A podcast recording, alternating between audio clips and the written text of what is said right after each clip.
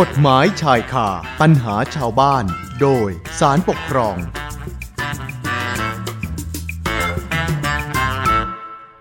เอาละค่ะเข้าสู่ช่วงเวลากฎหมายชายคาปัญหาชาวบ้าน โดยสารปกครองกันต่อนะคะ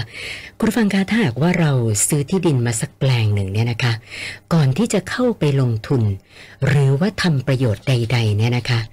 ต้องมั่นใจก่อนนะว่า เรามีกรรมสิทธิ์ หรือว่ามีสิทธิ์ ครอบครองการทำประโยชน์ โดยชอบด้วยกฎหมายหรือไม่ โดยเฉพาะถ้าหากว่ามีใครมา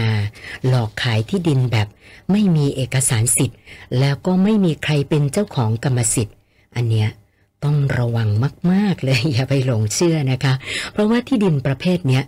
ถือว่าเป็นกรรมสิทธิ์ ของรัฐ ถ้าหากว่าใครเข้าไปทำประโยชน์ แล้วต่อมาหน่วยงานของรัฐนะทราบเนี่ยก็อาจจะมีการเข้าไปรื้อถอนสิ่งปลูกสร้าง หรือถ้าไปปลูกต้นไม้ต้นผลไม้อะไรต่างๆ ไว้เขาลื้อหมดละค่ะนะแล้วก็อาจจะส่งผลให้มีข้อพิพาทเป็นคดีความกันนะคะ อย่างเช่นคดีปกครองที่วิทยากรจะนำมาเล่าให้ฟังในวันนี้เนี่ยนะคะ ก็เป็นเรื่องของชาวบ้านรายหนึ่ง คือไปปลูกต้นลองกองกับต้นลิ้นจี่นะซึ่งก็เป็นผลไม้ที่หลายคนก็แหมชื่นชอบ แล้วราคาก็ค่อนข้างสูงนะคะ แต่พื้นที่ที่เขาไปปลูกเนี่ยนะคะ เขาไปใช้พื้นที่ว่างบริเวณท้ายอ่างเก็บน้ำซึ่งชาวบ้านรายเนี้ยเขาอ้างว่า ก็ซื้อมาแล้ว จากคนอื่นโดยที่มันไม่มีเอกสารสิทธิ์ แต่ว่าจ่ายเงินซื้อไปแล้วจริงๆนะต่อมาเมื่อหน่วยงานของรัฐ เขาจะทำการปรับปรุงอ่างเก็บน้ำนะก็แน่นอนล่ะค่ะจำเป็นต้องถอนต้องโค่นต้นผลไม้ที่ชาวบ้านปลูกไว้นะด้วยเหตุที่ว่าพื้นที่บริเวณนี้มันเป็นสาธารณสมบัติของแผ่นดิน แล้วการกระทำของรัฐแบบนี้จะต้อง รับผิดชอบชดใช้ค่าเสียหายให้กับชาวบ้านด้วยหรือไม่นะวันนี้เราจะพูดคุยกับ ดรอนันต์คงเครือพันธ์รักษาการในตำแหน่ง ผู้อำนวยการสำนักวิจัยและวิชาการสำนักงานศาลปกครองนะคะ เดี๋ยวอาจารย์เล่ารายละเอียดของคดีในวันนี้ให้ได้ฟังกันนะคะ สวัสดีค่ะอาจารย์คะ วัสดีครับคุณสุนันท์และคุณผู้ฟังทุกท่านครับ ค่ะ อาจารย์คะก่อนจะเข้าสู่เรื่องของคดีนะคะ อยากจะขอเป็นความรู้สักนิดหนึ่งอะว่า สาธารณสมบัติ หรือว่าสมบัติของแผ่นดินเนี่ยนะคะ ความหมายเนี่ยมันหมายถึงทรัพย์ประเภทไหนยังไงบ้างเหรอคะอ่าผมเรียนคุณสุนันท์และคุณผู้ฟังอย่างนี้ครับ คือในกฎหมายฉบับหลักที่บัญญัติอ่ากติกาหรือกฎเกณฑ์ในเรื่องนี้เนี่ยจะอยู่ในแพ่งและพาณิชย์แต่นะฮะเป็นกฎหมายที่ผมว่าเราคุ้นเคย แล้วก็อยู่ใกล้ตัวคุณผู้ฟังแล้วก็คุณสุนันท์กับผมมากนะฮะเวลาที่เราจะดูเรื่องใดต่างๆ เกี่ยวกับนิติกรรมสัญญาหรืออะไรก็ตามฉบับนี้เป็นฉบับแรกที่เราต้องดูคราวนี้เรื่องของสาธารณสมบัติของแผ่นดิน หรืออีกคำที่บางคนพูดถึงในเรื่องนี้ว่าทรัพย์สินของแผ่นดินอาจจะมีนัยยะที่แตกต่างกันอยู่บ้างนะครับเรื่องนี้บัญญัติไว้อยู่ในอ่าไว้อยู่ในมาตรา 1304อ่ ประมวลประมวลกฎหมายแพ่งและพาณิชย์ครับ แล้วก็อ่าคำว่าสาธารณสมบัติของแผ่นดินเนี่ยจะเป็นประเด็นหลักที่วันนี้เราจะพูดถึง ก็ได้มีการกำหนด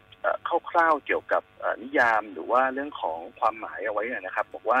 สาธารณสมบัติของแผ่นดินนั้นเนี่ยรวมทรัพย์สินทุกชนิดของแผ่นดิน ซึ่งใช้เพื่อสาธารณประโยชน์หรือว่าสงวนไว้เพื่อประโยชน์ร่วมกัน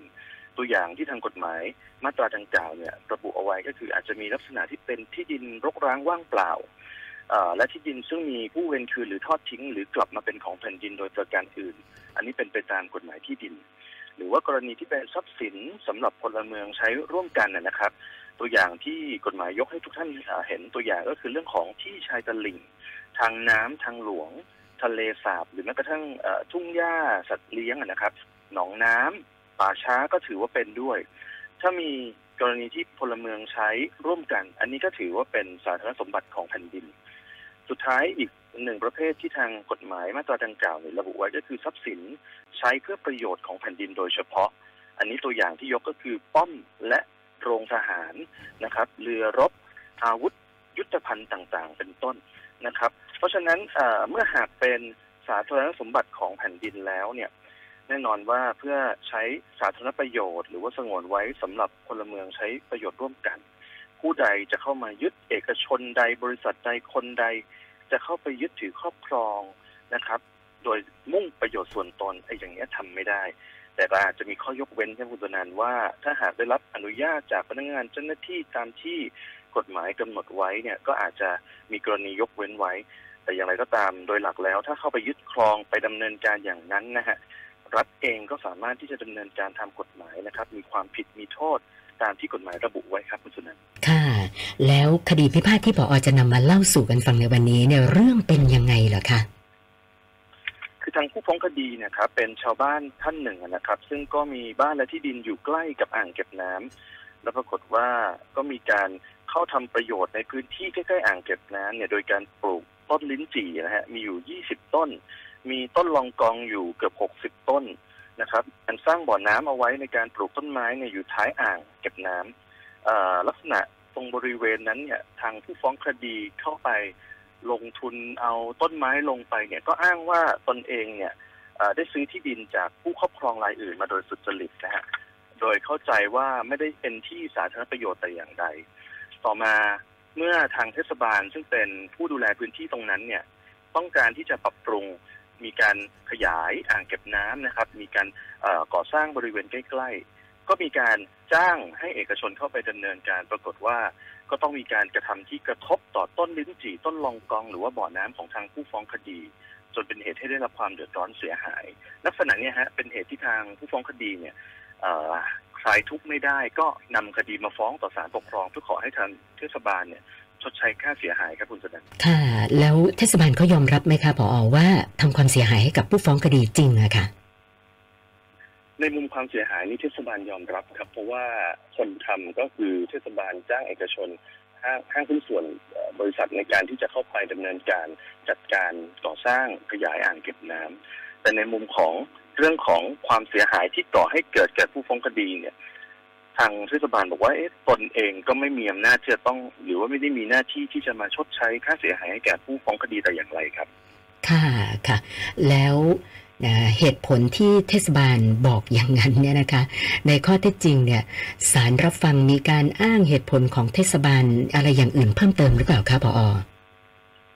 คือข้อเท็จจริงที่รับฟังในคดีเนี้ยครับอ่างเก็บน้ำที่พิพาทเนี่ยได้มีการออกเออหนังสือสำคัญสำหรับที่หลวงนะครับ อันนี้ผมว่าถ้าอ่า เราเราคงเคยได้ยินชื่อย่อว่านสลอลักษณะของหนังสือนี้คือเพื่อแสดงเขตของที่ดินนั้นเป็นสาธารณสมบัติของแผ่นดินประเภทพลเมืองใช้ร่วมกัน เนื้อที่ที่เกิดขึ้นในสำนวนคดีของคดีนี้ประมาณ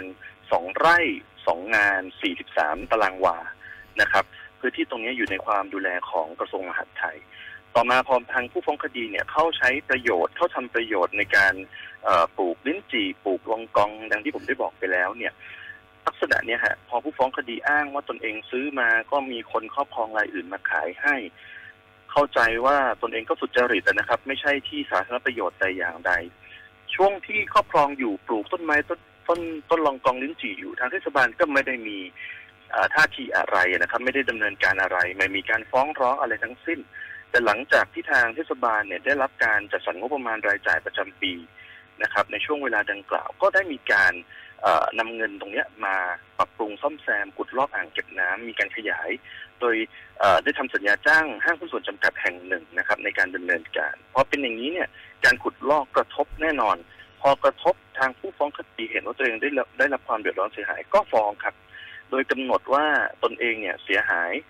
เป็นจำนวนเงินที่เกิดขึ้นกับต้นลิ้นจี่ต้นลงกองที่ตัวเองลงทุนเนี่ยมูลค่าสามแสนเศษ ค่าบ่อน้ำที่เสียหายจากการที่โดนทางเทศบาลขุดลอก ก็เป็นเงินอีกห้าหมื่นบาท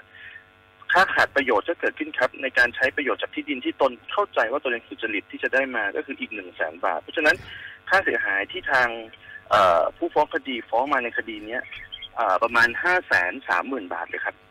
ปรากฏว่าในการพิจารณาของศาลปกครองเนี่ยจะมีการพิพากษาอยู่ โดยเริ่มต้นคดีพวกนี้อยู่ในศาลปกครองชั้นต้น ศาลปกครองชั้นต้นท่านพิจารณาข้อได้จริงทั้งหมดแล้วเนี่ย ท่านพิพากษายกฟ้องครับ แต่ทางผู้ฟ้องคดีท่านเนี้ยไม่เห็นด้วย จึงได้มีการอุทธรณ์ต่อศาลปกครองสูงสุดอีกครั้งหนึ่งครับคุณสุนันค่ะ แล้วอย่างนี้เมื่อคดีมาถึงศาลปกครองสูงสุดแล้วเนี่ยนะคะศาลท่านมีประเด็นที่จะต้องพิจารณายังไงบ้างเหรอคะผอ ศาลท่านพิจารณาโดยแยกคดีนี้ออกเป็นสองประเด็นนะครับในการวินิจฉัย ประเด็นแรกก็คือทางผู้ฟ้องคดีเนี่ยมีสิทธิ์โดยชอบในที่ดินที่พิพาทหรือไม่ และประเด็นที่สองก็คือการกระทำของทางผู้ถูกฟ้องคดี ซึ่งก็คือเทศบาลเนี่ยเป็นการกระทำละเมิดหรือไม่ แน่นอนครับ ถ้าหากเป็นการกระทำละเมิด ต่อผู้ฟ้องคดีเนี่ยทางเทศบาลผู้ถูกฟ้องคดีจำเป็นต้องรับผิดชดใช้ค่าสินไหมทดแทน แต่จะชับผิดชดใช้ค่าสินไหมเพียงใดแค่ไหนเนี่ย ก็ไปว่ากันละเอียดอีกทีหนึ่งในส่วนประเด็นแรกครับที่ศาลปกครองสูงสุดท่านพิจารณาก็คือ ท่านได้พิจารณาสำนวนพยานหลักฐานในสำนวนเนี่ย ท่านดูรูปแผนที่แล้วก็เอกสารหลักฐานภาพถ่ายนะครับ บริเวณที่ดินที่พิพาทเนี่ย ปรากฏว่าท่านเห็นว่าการสร้างคันอ่างเก็บน้ำใหม่ที่ได้มีการขุด แล้วก็ขยายคันอ่างเดิมในที่ดินพิพาทเนี่ย แม้ที่ดินจะอยู่บริเวณใกล้เคียงอยู่นอกแนวเขตสำคัญสำหรับหนังสือสำคัญสำหรับที่หลวงก็คือหนังสือนอสลเนี่ย แต่อยู่ในบริเวณพื้นที่อ่างเก็บน้ำนะครับ ซึ่งพื้นที่ตรงนี้ก็ยังเป็นสาธารณะประโยชน์สาธารณสมบัติของแผ่นดินอยู่ดีนะครับ ดังนั้นเนี่ยการที่ที่ดินที่พิพาทซึ่งผู้ฟ้องคดีได้มาปลูกต้นไม้ไว้เนี่ย การกระทำดังกล่าวก็คือการที่ไม่สามารถทำได้ในที่ดินของรัฐ อันนี้เป็นไปตามประมวลกฎหมายแพ่งและพาณิชย์มาตรา 1304 อย่างที่ผมบอกไว้ตอนต้น นอกจากนี้เนี่ยทางผู้ฟ้องคดีฮะก็ได้ยอมรับครับว่า การที่ตัวเองได้อ้างว่าตัวเองได้มีการซื้อที่ดินมาจากผู้ครอบครองก่อนหน้า ลักษณะเนี้ยผู้ฟ้องคดีก็ไม่มีเอกสารสิทธิ์ใด ๆ ทั้งสิ้นนะฮะลักษณะนี้ศาลปกครองสูงสุดทั้งจึงพิจารณาแล้วบอกว่าเชื่อได้ว่าผู้ฟ้องคดีทราบดีอยู่แล้วว่าที่ดินนั้นเนี่ยไม่ใช่ที่ดินปกติที่จะมีการโอนได้เป็นลักษณะของสาธารณสมบัติของแผ่นดินมาตั้งแต่ต้น การที่ผู้ฟ้องคดีเนี่ยเข้าครอบครองทำประโยชน์ด้วยการปลูกต้นไม้ปลูก ทำสร้างบ่อน้ำโดยไม่ได้รับอนุญาตจากเจ้าหน้าที่เนี่ย จึงเป็นการครอบครองโดยไม่ชอบด้วยกฎหมายก็ดังกล่าวเนี่ยจึงไม่อาจอ้างสิทธิครอบครองในที่ดินขึ้นต่อสู้กับรัฐได้ครับคุณสนันค่ะ คือฟังอย่างนี้แล้วแสดงว่าผู้ฟ้องคดีเนี่ยก็ก็ไม่มีสิทธิ์ดำเนินการใด ๆ ในที่ดินพิพาทอย่างนั้นใช่ไหมคะพอถูกต้องครับคือทางผู้ฟ้องคดีเมื่อไปซื้อมาจะด้วยเหตุอะไรก็ตามด้วยไม่ทราบ หรือว่าทาง มีคนมาเขาเรียกว่าบางครั้งก็เป็นการปิดบังข้อมูลอะไรก็ตามเนี่ยฮะเนี่ยฮะเป็นต้นเหตุเลยครับที่ทางผู้ฟ้องคดีเนี่ยจะมาอ้างในเรื่องนี้ไม่ได้ เพราะฉะนั้นเมื่อตัวเองอ้างเหตุเหล่านี้ไม่ได้ การจะอ้างว่าตัวเองมีสิทธิครอบครองหรือกรรมสิทธิ์ในที่ดินดังกล่าวจึงเกิดขึ้นไม่ได้เช่นกันครับ ค่ะค่ะ คือถ้าบอกว่าที่ดินพิพาทเนี่ยเป็นเป็นที่สาธารณสมบัติของแผ่นดิน ก็แสดงว่า เจ้าหน้าที่รัฐเขาก็ต้องมีอำนาจในการที่จะดูแลรักษา คุ้มครองป้องกันไม่ให้ใครมาบุกรุกอย่างนั้นใช่ไหมคะ คือประเด็นนี้สำคัญมากเลยครับ ถ้าทางรัฐมีที่ดิน หรือว่ามีที่ที่เป็นสาธารณสมบัติของแผ่นดิน ซึ่งมีหลายรูปแบบอย่างที่ผมยกตัวอย่างตามมาตราหนึ่งสามศูนย์สี่ประมวลกฎหมายแพ่งและพาณิชย์ไปเมื่อตอนต้นเนี่ยจริงๆ เป็นบทบาทของรัฐโดยสมบูรณ์เลยที่จะต้องดูแลเพราะอะไรฮะ เพราะว่าชื่อก็บอกครับว่าสาธารณสมบัติของแผ่นดิน พลเมืองใช้ร่วมกัน เพราะฉะนั้นใครเอาไปครอบครอง รัฐต้องมีหน้าที่ในการดูแลรักษา คดีนี้เช่นเดียวกันครับ ทางเทศบาลผู้ถูกฟ้องคดีเนี่ยมีหน้าที่ที่จะต้องดูแลรักษาสาธารณสมบัติของแผ่นดิน ในที่ดินภาคนี้แล้วครับ โดยการดูแลรักษาคุ้มครองเนี่ยเป็นอำนาจหน้าที่ ซึ่งถ้าเราดูกฎหมายเฉพาะที่เขียนเอาไว้เลยก็คืออมีพระราชบัญญัติฉบับหนึ่งนะฮะคือลักษณะปกครองท้องที่ กฎหมายนี้เป็นกฎหมายเก่านะฮะเป็นกฎหมายที่ยังใช้ถึงปัจจุบันโดยร่างขึ้นเนี่ยชื่อกฎหมายเนี่ยพระพุทธศักราช 2457 นะฮะร้อยปีเศษแต่ก็ยังคงมีผลบังคับใช้อยู่ในปัจจุบันอยู่มมีมาตราหนึ่งครับคุณสนันได้บัญญัติถึงบทบาทในการดูแลที่สาธารณสมบัติของแผ่นดินบอกว่า เป็นอำนาจหน้าที่ของทางนายอำเภอ ร่วมกับองค์กรปกครองส่วนท้องถิ่น นะครับในการที่จะต้องดูแลรักษาหรือว่าคุ้มครองที่ดินดังกล่าว เพื่อให้เกิดความเป็นสาธารณประโยชน์ต่อไป เพราะฉะนั้นลักษณะนี้เป็นตัวทำให้รัฐหรือว่าเทศบาลในคดีนี้จะต้องดูแลที่นี้เพื่อให้ปราศจากการเข้ามาใช้ประโยชน์ส่วนตนโดย ไม่ชอบด้วยกฎหมายครับคุณสุดันค่ะ ค่ะพอเอาหลายท่านฟังมาถึงตรงนี้นะก็อาจจะสงสัยว่า เอ๊แต่การดำเนินการของเทศบาลเนี่ยมันก็ทำให้ผู้ฟ้องคดีเขาได้รับความเสียหายเหมือนกัน แล้วอย่างเนี้ยเทศบาลจะต้องรับผิดชอบชดใช้อะไรให้กับผู้ฟ้องคดีบ้างหรือเปล่าคะเนี่ยพอศาลท่านกำหนดประเด็นแยกเป็นสองประเด็นอย่างที่ผมกล่าวไปตอนต้นเนี่ยบอกว่า เอ๊มีการมีสิทธิ์ในที่ดินหรือเปล่าคำตอบของ ที่ผมเรียนไปตอนต้นก็คือ ไม่มีสิทธิผู้ฟ้องคดีอ้างสิทธินี้ไม่ได้โดยชอบด้วยกฎหมาย เมื่อไม่มีสิทธิ์ก็มาประเด็นที่สองครับ การไม่มีสิทธิ์ดังกล่าว ก็ถือว่าไม่สามารถที่จะมาอ้างได้ครับว่าเป็นละเมิดต่อผู้ฟ้องคดีได้นะฮะในส่วนนี้ฮะศาลกำหนดเป็นประเด็นที่สองเมื่อทางผู้ถูกฟ้องคดีดำเนินการต่างๆ ในที่ดินตรงนั้น แล้วฝ่ายผู้ฟ้องคดีไม่มีสิทธิ์ การกระทำดังกล่าวจึงไม่อาจมาอ้างบอกว่า เอ๊ต้นไม้ที่เสียหายไปตั้งเอ่อ20ต้นต้นลองกองต้นเอ่อลิ้นจี่นะฮะร่วมๆลงทุนไปหลายแสนบาทเหล่านี้เนี่ย จึงทำไม่ได้ครับ กรณีเนี้ยศาลท่านระบุในสำนวนคดีครับบอกว่าน่าเชื่อได้ว่าก่อนที่ทางเทศบาลเนี่ยจะทำการรื้อถอนเนี่ย มีการพูดคุยมีการเอกสารต่างๆ ที่ปรากฏในสำนวนก็แจ้งให้ทางผู้ฟ้องคดีทราบแล้วนะครับ ว่าลักษณะนี้เนี่ยทางผู้ฟ้องคดีจะต้องรื้อถอนไปพอเป็นอย่างนี้เนี่ยรูปคดีจึงเทศบาลก็ทำหน้าที่ของตนเองอย่างสมบูรณ์ เพราะฉะนั้นในครั้งที่ไปดำเนินการขยาย ไปดำเนินการก่อสร้างปรับปรุงซ่อมแซมอ่างเก็บน้ำจนกระทบต่อ ทรัพย์สินหรือว่าต้นไม้ของทางผู้ฟ้องคดีลักษณะเนี้ยครับจึงทำให้ทางฝ่ายผู้ฟ้องคดีไม่สามารถที่จะได้รับการชดเชยค่าเสียหายได้แต่ประการใดครับ ค่ะค่ะ แล้วอย่างนี้ศาลปกครองสูงสุดท่านพิจารณาแล้วเนี่ยเห็นเป็นยังไงบ้างคะผอคือในท้ายที่สุด พอท่านกำหนดประเด็น แล้วก็ทั้งสองประเด็นเนี่ยประเด็นแรกบอกว่าที่ดินไม่มีสิทธิ์ครอบครองโดยผู้ฟ้องคดี ประเด็นที่สองเมื่อไม่มีสิทธิ์ครอบครอง ก็ไม่เป็นละเมิดจากการดำเนินการของรัฐ พอเป็นอย่างนี้เนี่ยครับในท้ายที่สุดจะบอกว่าค่าเสียหายจะกำหนดไปดังที่ทางผู้ฟ้องคดีต้องการหรือไม่ อันนี้อาจจะไม่ตรงตามที่ฟ้องคดีต้องการ เพราะว่ากฎหมายบอกว่าเมื่อไม่เป็นละเมิด แน่นอนว่าทางเทศบาล ผู้ถูกฟ้องคดีก็ไม่จำเป็นที่จะต้องชดใช้ค่าเสียหายให้กับผู้ฟ้องคดี อันนี้เป็นไปตามมาตรา 420 แห่งประมวลกฎหมายแพ่งและพาณิชย์เช่นเดียวกัน เทศบาลไม่ต้องรับผิดชอบใดๆทั้งสิ้น แถมกรณีนี้ก็ถือได้ว่าผู้ฟ้องคดี ถ้าหากจะได้รับความเสียหายก็คงจะต้องไปใช้สิทธิ์ทางศาลในกรณีอื่น ๆนะครับ แต่ในกรณีที่จะมาฟ้องเรียกร้องกับเทศบาลในศาลปกครองเนี่ย อันนี้จะทำไม่ได้ครับคุณจุนันท์ค่ะศาลปกครองสูงสุดเนี่ยได้พิพากษาในท้ายที่สุดคดีนี้ครับว่ายืนตามที่ศาลปกครองชั้นต้นให้ยกฟ้อง เพราะฉะนั้นคดีนี้ผู้ฟ้องคดีอาจจะไม่สมหวังครับ ไม่ได้ไม่ได้ตามประสงค์แต่ประการใดครับคุณจุนันท์ค่ะค่ะสำหรับคดีที่นำมาเล่าสู่กันฟังในวันนี้เนี่ยผออยากจะฝากอะไรเพิ่มเติมกันอีกสักหน่อยไหมคะคือเรื่องนี้เนี่ยผมมองว่าต้นเหตุเนี่ยมันมาจากการที่ผู้ฟ้องคดีเนี่ยไม่ทราบนะครับว่าการได้มาซึ่งที่ดินดังกล่าวเนี่ยเป็นการได้มาที่ไม่ถูกต้อง เพราะฉะนั้นจะโดยที่ดินนั้นเป็นของหลวงจะที่ดินนั้นเป็นสาธารณสมบัติของแผ่นดินหรือเป็นของใครเนี่ย ในชั้นของการที่เราจะจ่ายเงินในการที่จะซื้อสิทธิ์ต่างๆเนี่ยผมว่าการมีเอกสารสิทธิ์ การมีหลักฐานที่ชัดเจน การดำเนินการในที่ของรัฐ ในกรมที่ดินในสำนักงานที่ดิน ผมว่าอันนี้จะเป็นสิ่งสำคัญ เพราะฉะนั้นถ้าต้นเหตุของปัญหาความเข้าใจผิดในเรื่องเนี้ยเกิดขึ้นจากความไม่รู้ ผมว่าถ้าเราใช้วิธีการดำเนินการอย่างสุจริตอย่างเนี้ยเป็นการป้องกันตั้งแต่ต้นเหตุครับ โดยคดีนี้เนี่ยเอ่อเป็นคดีที่เอ่ออยู่ในคำพิพากษา ผมอยากให้ทางผู้ที่สนใจนะครับ ผู้ฟังที่สนใจสามารถอ่านเพิ่มเติมได้ครับ ในคำพิพากษาศาลปกครองสูงสุดที่ออ่าง 63ทับ2565 ครับคุณจนันท์ค่ะ วันนี้ต้องขอบพระคุณดรอนันต์คงเครือพันธ์รักษาการในตำแหน่งผู้อำนวยการสำนักวิจัยและวิชาการสำนักงานศาลปกครองนะคะสละเวลามาพูดคุยให้ความรู้กับพวกเรานะคะ ขอบพระคุณมากค่ะพออค่ะ